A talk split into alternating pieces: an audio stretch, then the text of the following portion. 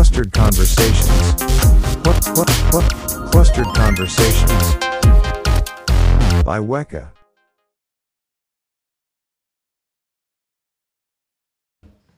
It does not. All right. So, All right, three. Two. Hi, and welcome to Clustered Conversations. I'm Bob. And I'm Josh. And today we're joined by Andy Lynn from Mark III Systems. They're one of our national partners or North America partners, helping us integrate Weka into systems at, at our customers. Absolutely. So, uh, hello, Andy. Hello and welcome. Hey guys, thanks for having me on. Appreciate it. Yeah, thanks for coming. Thanks for being here. It's great having you. So, I, I know I worked with you a little bit on UT, University of Texas, uh, I believe, and we did a little bit of installation and get stuff set up and running. Well, why Weka? I mean, why did you guys decide to partner with us? I mean, what is your specialty as a company? Yeah, so um, we work with clients around building their uh, AI centers of excellence. So we've actually been around for a little while. Obviously, we have a lot of you know traditional type of, of customers, but we've developed a really unique niche specifically around you know helping clients get up and going with their AI COE and their modern HPC stacks. Um, should spend a little bit of time kind of talking about kind of what we're doing? Okay. Yeah. so uh, we were founded in the mid 90s, um, HPC partner day one, um, enterprise data center immediately after. Uh, in 2015, we just saw the software sector changing, driven by open source.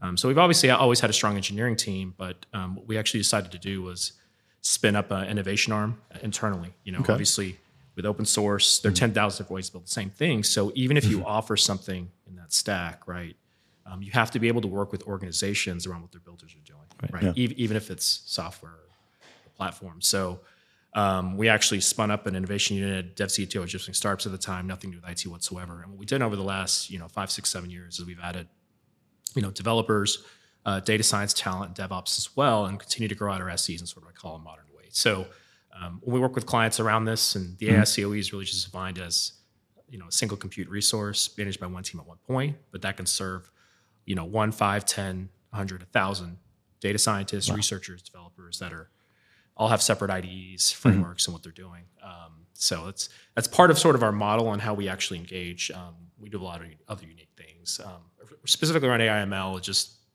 was coincidence that we did this around the time of uh, TensorFlow V1.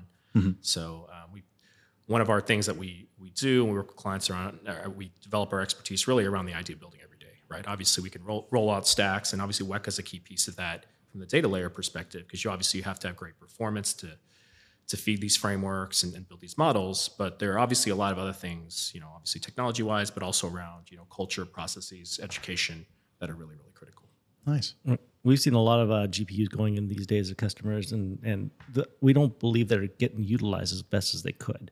Right? You see a lot of them sitting around stagnant, waiting for data loads, mm-hmm. or mm-hmm. they don't have the most, uh, you know, Most perfect. polished workflow. Yeah, the pipeline isn't exactly uh, filled out. So I- I'm, I'm sure you guys are doing something with the workflow engines and the, the designs and Yeah, absolutely. I mean, there could be a number of, of reasons why that is, right? I think, you know, obviously Weka does help solve a problem as far as like feeding them, but what we found is also there are a lot of other reasons. One is around education, um, as far as like educating researchers.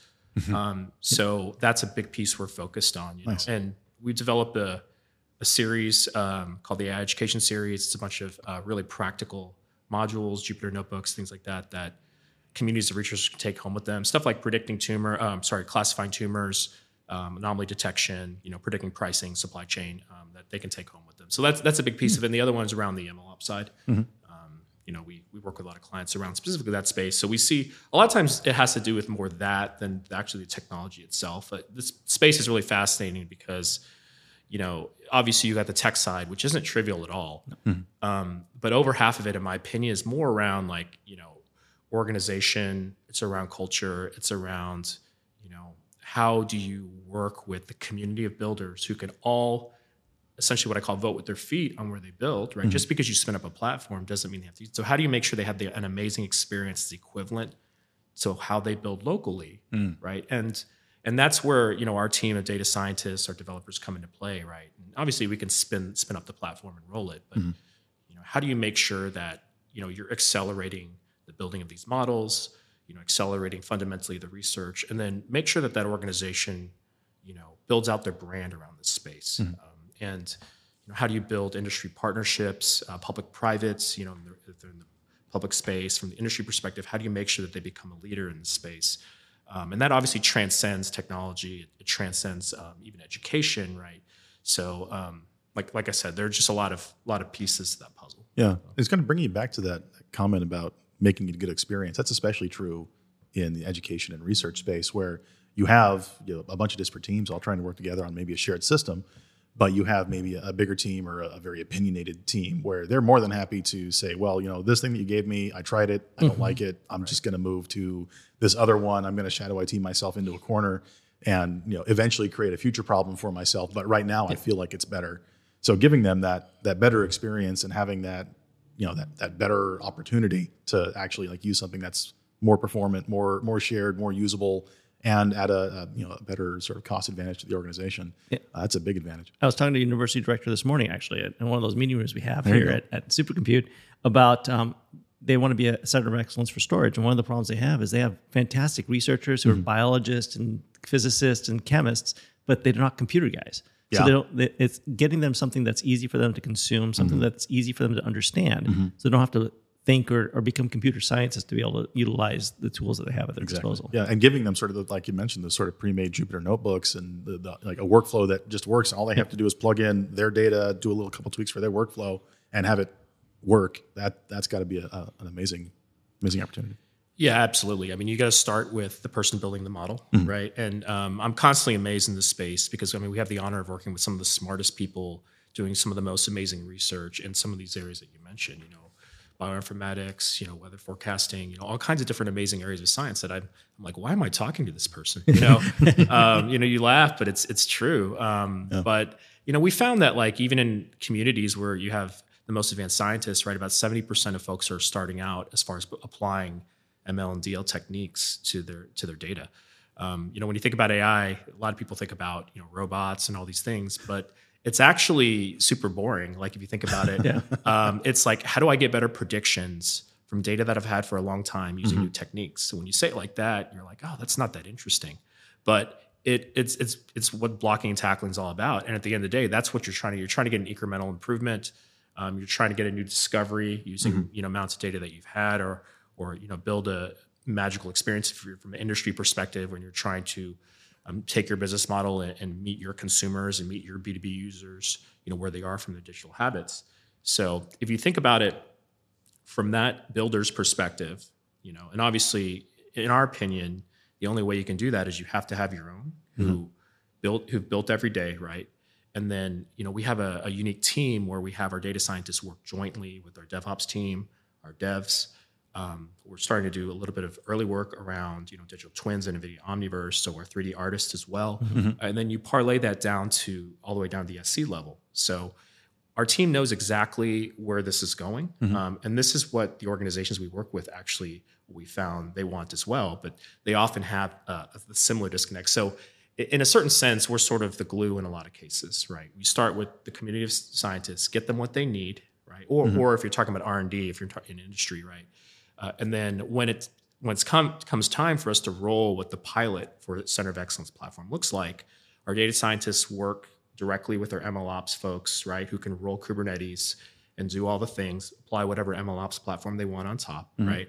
And then our engineer can also help from the data center perspective. So we can do blocking and tackling, right? Obviously, uh, NVIDIA is um, a super tight partner of ours, um, or lead uh, Rising Star Partner of the Year last year. Nice. Um, so that's obviously a critical piece of the puzzle as well, and, and mm-hmm. the NVIDIA ecosystem. So. Well, so it's kind of nice. We're at an inflection point right now in technology where we see like we've had this piles and piles of data that we've been storing for for decades, Oh, yeah. and haven't been able to process at that that level. Now we've got these compute layer that can. So now, how do we get that data into models that are uh, able to predict something going forward? Like you were talking about detection of tumors. We got weather modeling. We got geo- geolog- geological and seismic modeling, mm-hmm. oil and gas exploration. They have tons of tons of data. Yeah. But before we can only put so much into use, and now we can do like you know orders of magnitude more in the same amount of time. Yeah, no, ab- ab- absolutely. Um, you know, I I think in every industry, right, you've you've accumulated data just you know over the course of you know years or even decades, Right. Right, and um, there's just an amazing opportunity to really um, experiment with some of these frameworks and apply it. Um, you know, I, I love this space because anyone can get started. Um, you know, everything is fundamentally open source. It's one of the I mean, some of the data sets are open source. I mean, there's some It's True. Yeah. Yeah. yeah. So it's, it's an interesting time because if if someone's willing to put in the time to find those models and build it, they can discover something really interesting. There's nuggets of truth in all these pieces of data that are sitting out there. Yeah, I- I think the grassroots aspect of this is one of the most powerful forces because if you, as an organization, can just empower your people to build, like you know, it's all it's a numbers game, right? If you think about like bringing a model into useful production, right? If you only have ten people that are building models, your your odds are pretty low that you'll have something that matters. But if you enable a thousand people, and then that funnels into maybe hundred decent models, and then maybe you, that'll mean you have ten in production. So mm-hmm. that, that's what I mean. Like it's not just the technology aspect; it's also like how do I unlock this from a cultural perspective, and and and how do I set up a center of excellence not only in terms of technology but also almost like a hub internally um, to, to consult with business groups. That's that's I think really the key that you know we've seen successful organizations think about that side even before the technology. Obviously, later if you have critical mass, that's a great problem to have because it means that people have models that truly fundamentally matter. Yeah. and then that's where, like I said, you know, obviously you have to have somebody at that point, whether it be your team internally or somebody externally to help roll that, and then make sure that people have a terrific experience. I think um, one of the mentalities I think are key is you know have your builders not only w- work with builders or organizations to make sure they get they get great education and really practical stuff, but then they almost become like in, in great you know in scenarios that work well, they almost become like product managers. So it's like you've built this almost amazing AI platform. It's almost like your own SaaS product internally. Right. How do you make sure people get onboarded? How do you have great tutorials, knowledge bases? You know, and obviously that's not something that you know is mm-hmm. talked about. You know, very much in the industry, but that's absolutely what we're seeing. You know, Yeah. when when organizations do it right. Yeah, as even from my, kind of my perspective, I'm the, I'm the, I'm definitely the layman when it comes to kind of like working actually with AI data sets and AI workflows.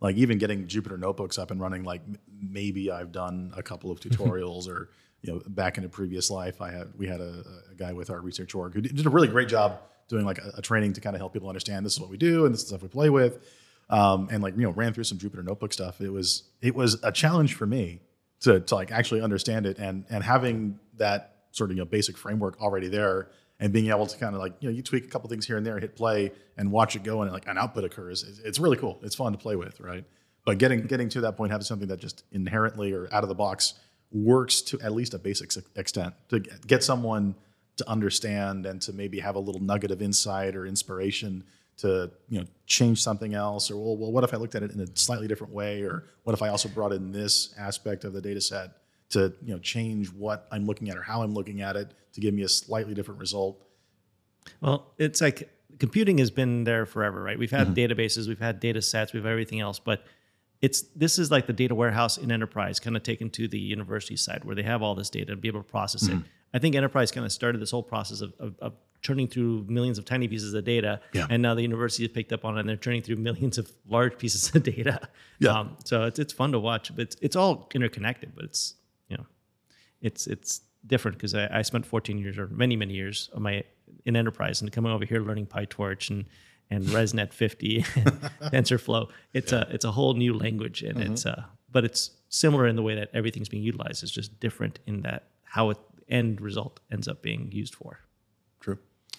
Yeah, no, it's. Uh, I mean, the great thing is you can do anything you want and everything's out there, right? But uh, that's also the downside, right? You can do anything you want. so, I, you know, I mean, there are ten thousand different ways to do the same thing and uh, to get the same results. And if you look at someone's MLOps pipeline that they've built, a tech stack, uh, to do the exact same things, to be fundamentally different across two companies. And I think the one thing that you have to think about is that you know things change literally every every day, every week in the space. Yeah. And Oh, yeah. you know the only way in, from what we've seen that you can stay in stream is you have to build every day. Like you know you can't.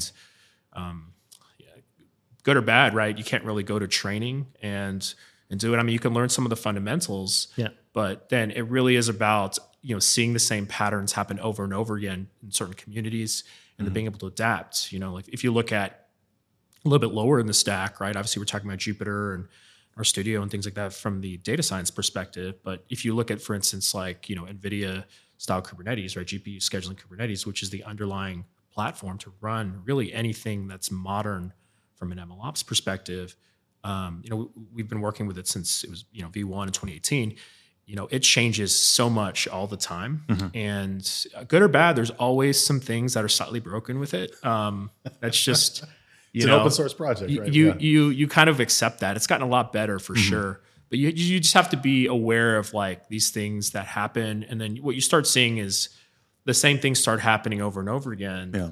And that's when your experience comes in as far as like, you know, how to be able to roll it and what I call like sort of co-pilot is just make sure that, you know, if something breaks here, you can go in and fix it. Right. And and working with, you know, whoever has the layer on top of it, mm-hmm. right? Whether that be, you know, an ISV style partner in the space, whether the organization builds a layer themselves.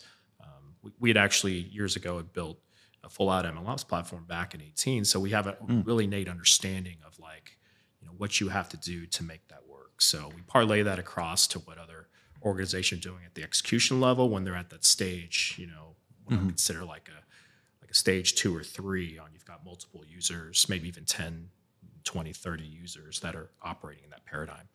Um, so there's there's a lot involved in the journey for sure. As, as much as the software is changing frequently, the hardware has been going kind of nuts in the last five years as well. I mean, Yes. we just went from Gen three to Gen four, and then Gen five. Gen five's right around the corner. right on. And Gen 6 is even already, I think, standardized and being planned for. Well, when I got here, DGX2 was the big fast box, right? Oh. And then all of a sudden the A100 came out. Now it's what's a new one called? the H100. H100. Yeah, it's it, it just keeps jumping, and uh, each one's faster, bigger, and then 100, 200, 400 gigabit Ethernet. It's it's interesting to see the changes. I mean, we were at 10 gig. I felt like for a decade. It felt like. Oh, yeah. Yeah. 10 gig was the standard for so long. yeah. Before, before even like 40 gig even Yeah. started vaguely started to kind of come It's out, like but there was already 25. EDR, 100 gig like Yeah. InfiniBand. Yeah, and wild. Fiber channels kind of disappeared. Fiber channel still a thing?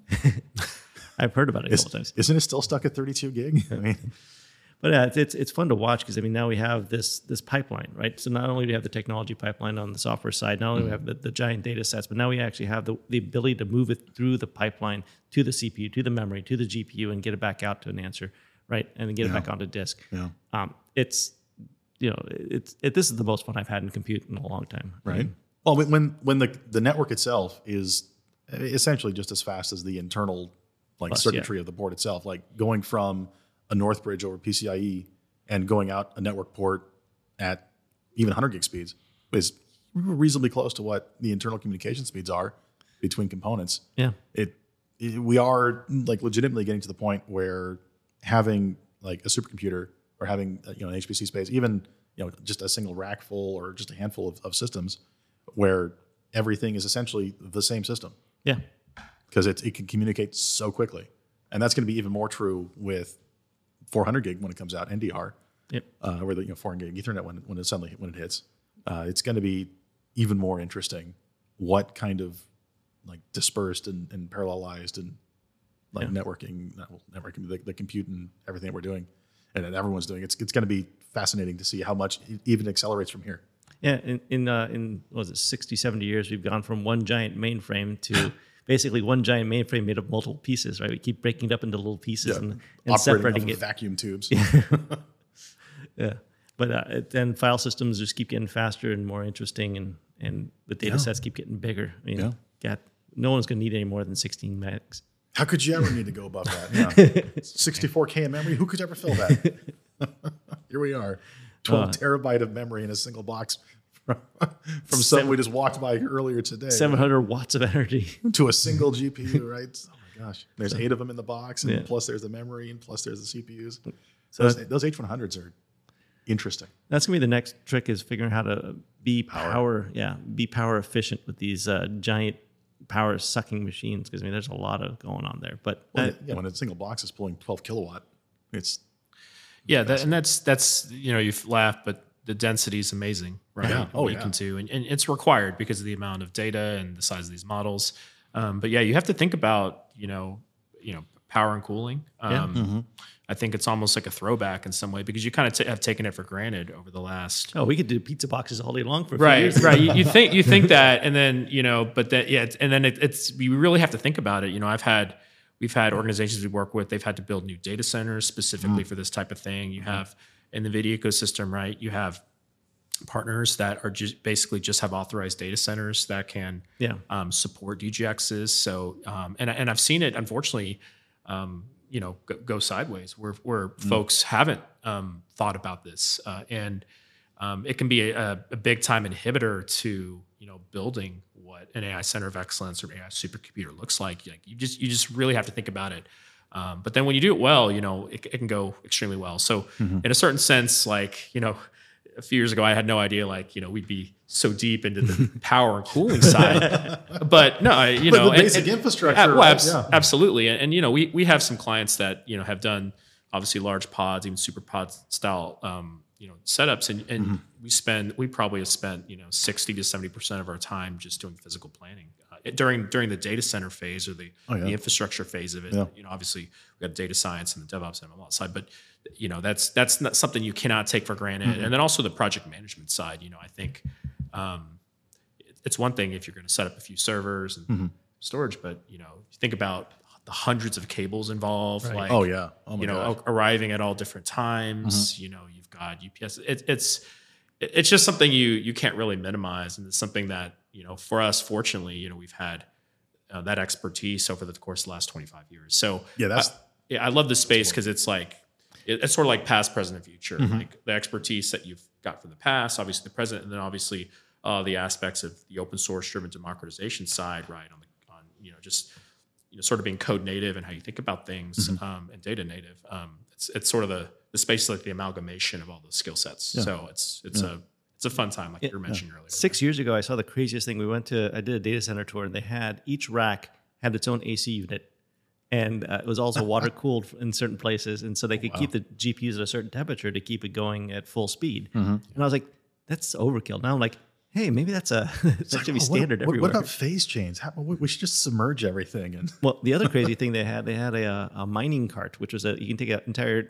data center in a box and had a generator on the back of it and roll it down and pop it into a mine and be able to do networking off of this thing. it was the craziest thing I've ever seen. wild.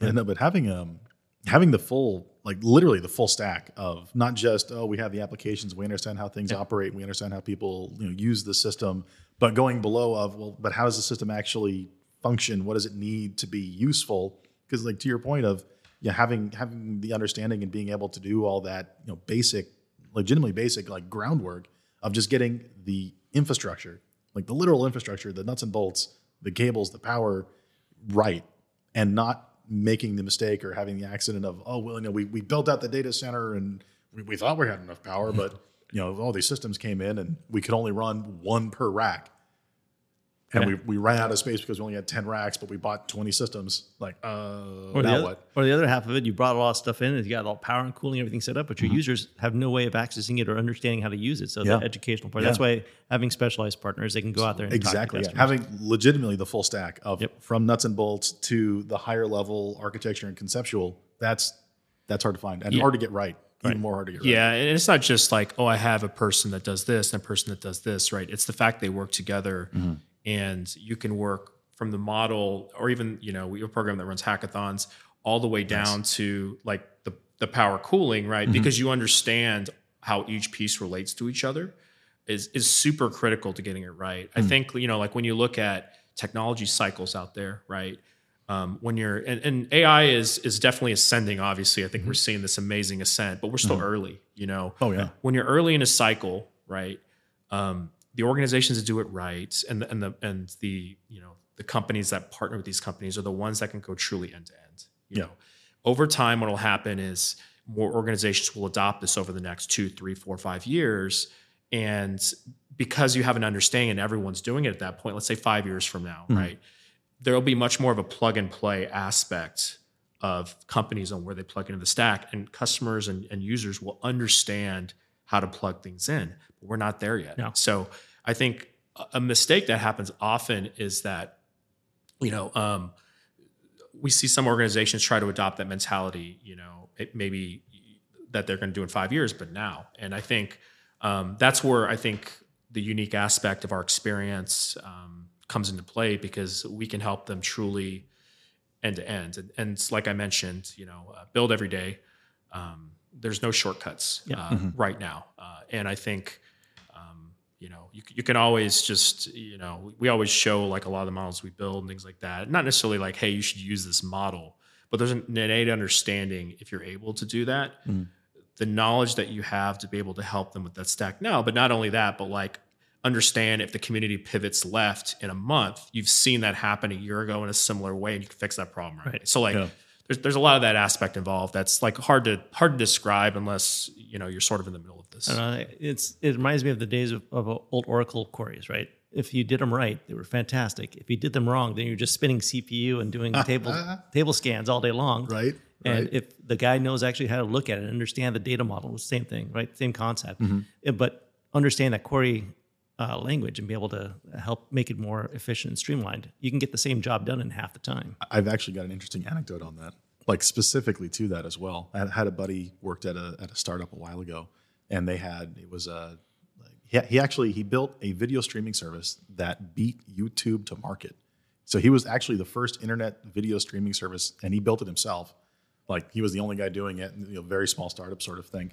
Um, but as they were running and working, they had you know obviously a bunch of uh, databases that were up and running and a bunch of queries that were running, et cetera, et cetera. And you know, he knew how to do all that like SQL querying, and he had built all these lookups and et cetera. But there was one lookup that was just taking forever, and he couldn't figure out what it was.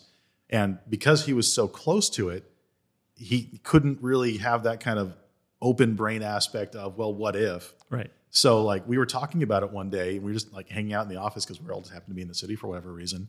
And he brings it up, and I'm like, well, you know, me and my another friend of ours, we were like, well, let's take, a look at it and see what's kind of going on. And I, I don't know SQL queries. I'm not a, I'm not a database admin sort of thing, um, but I can Google search like a madman. so I, I'm like, you know, he describes a problem and what the thing looks like, and so I just kind of start poking around and looking around, and I find you know a concept of doing a reverse order search, and like, well, what if you just tried this? and it it brought the the processing time down like an order of magnitude. Yeah. So not just twice as fast, but like hugely, incredibly faster. And like once once we tried that, and he's like, "Oh my! I didn't even think we could do that." Right. It was, it was amazing. And that's why you need people to just come from the outside, kind of look at it, because sometimes your baby is your baby, and you- Yep. you, can never look at it and see a mistake or Exactly. something wrong. I got free tequila for that. It was great. That, that's excellent. I mean, that, you know, we, we get that great story here from 14 days down to four hours, right? We have oh, one Oh, yeah. of our customers that when they switched over to Weka, because part of the pipeline was moving data around, depending on Three what different storage systems. yeah, depending on what the pipeline required at that point, Mm-hmm. right? So whether it was the training, whether it was the actual uh, run, whether it was whatever they were doing, right, Mm-hmm. or the, their archive, it was taking 14 days to get from the beginning to the end of this entire process. Yeah, just a single epoch. one epoch. yeah. Yeah.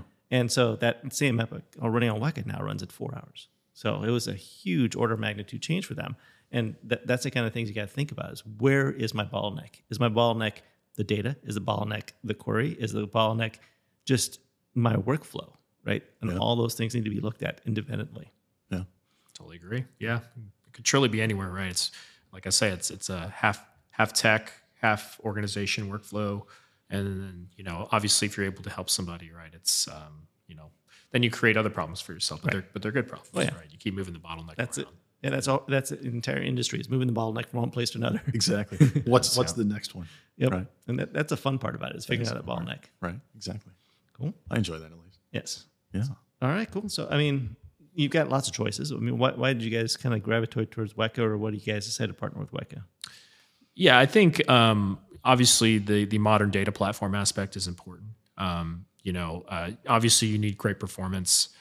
Uh, you know, to drive your pipelines. Um, It's quite obvious, but I think there's also another aspect of this that's important, right? Obviously, you know, you have some folks that are sort of on a, an HPC stack in this space. Um, you know, whether that be Slurm or LSF, you know, driven by driven by Bright, but um, you know, obviously more and more uh, net new stacks are driven by Kubernetes, right? That's really Yeah. the modern stack. So in, in this space, you have to have, you know, obviously a strong driver, you know, to be able to integrate with that stack. And also you have to be, have the ability to, um, you know, iterate quickly as well to, to make sure that it's supportable and that it works well.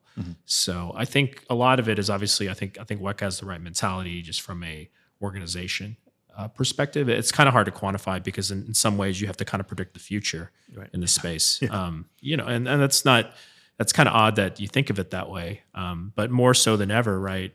You have to think about like can the organization pivot as the community Kubernetes community evolves, right? The MLOps community evolves. Um, you know, how well does that does that integration work?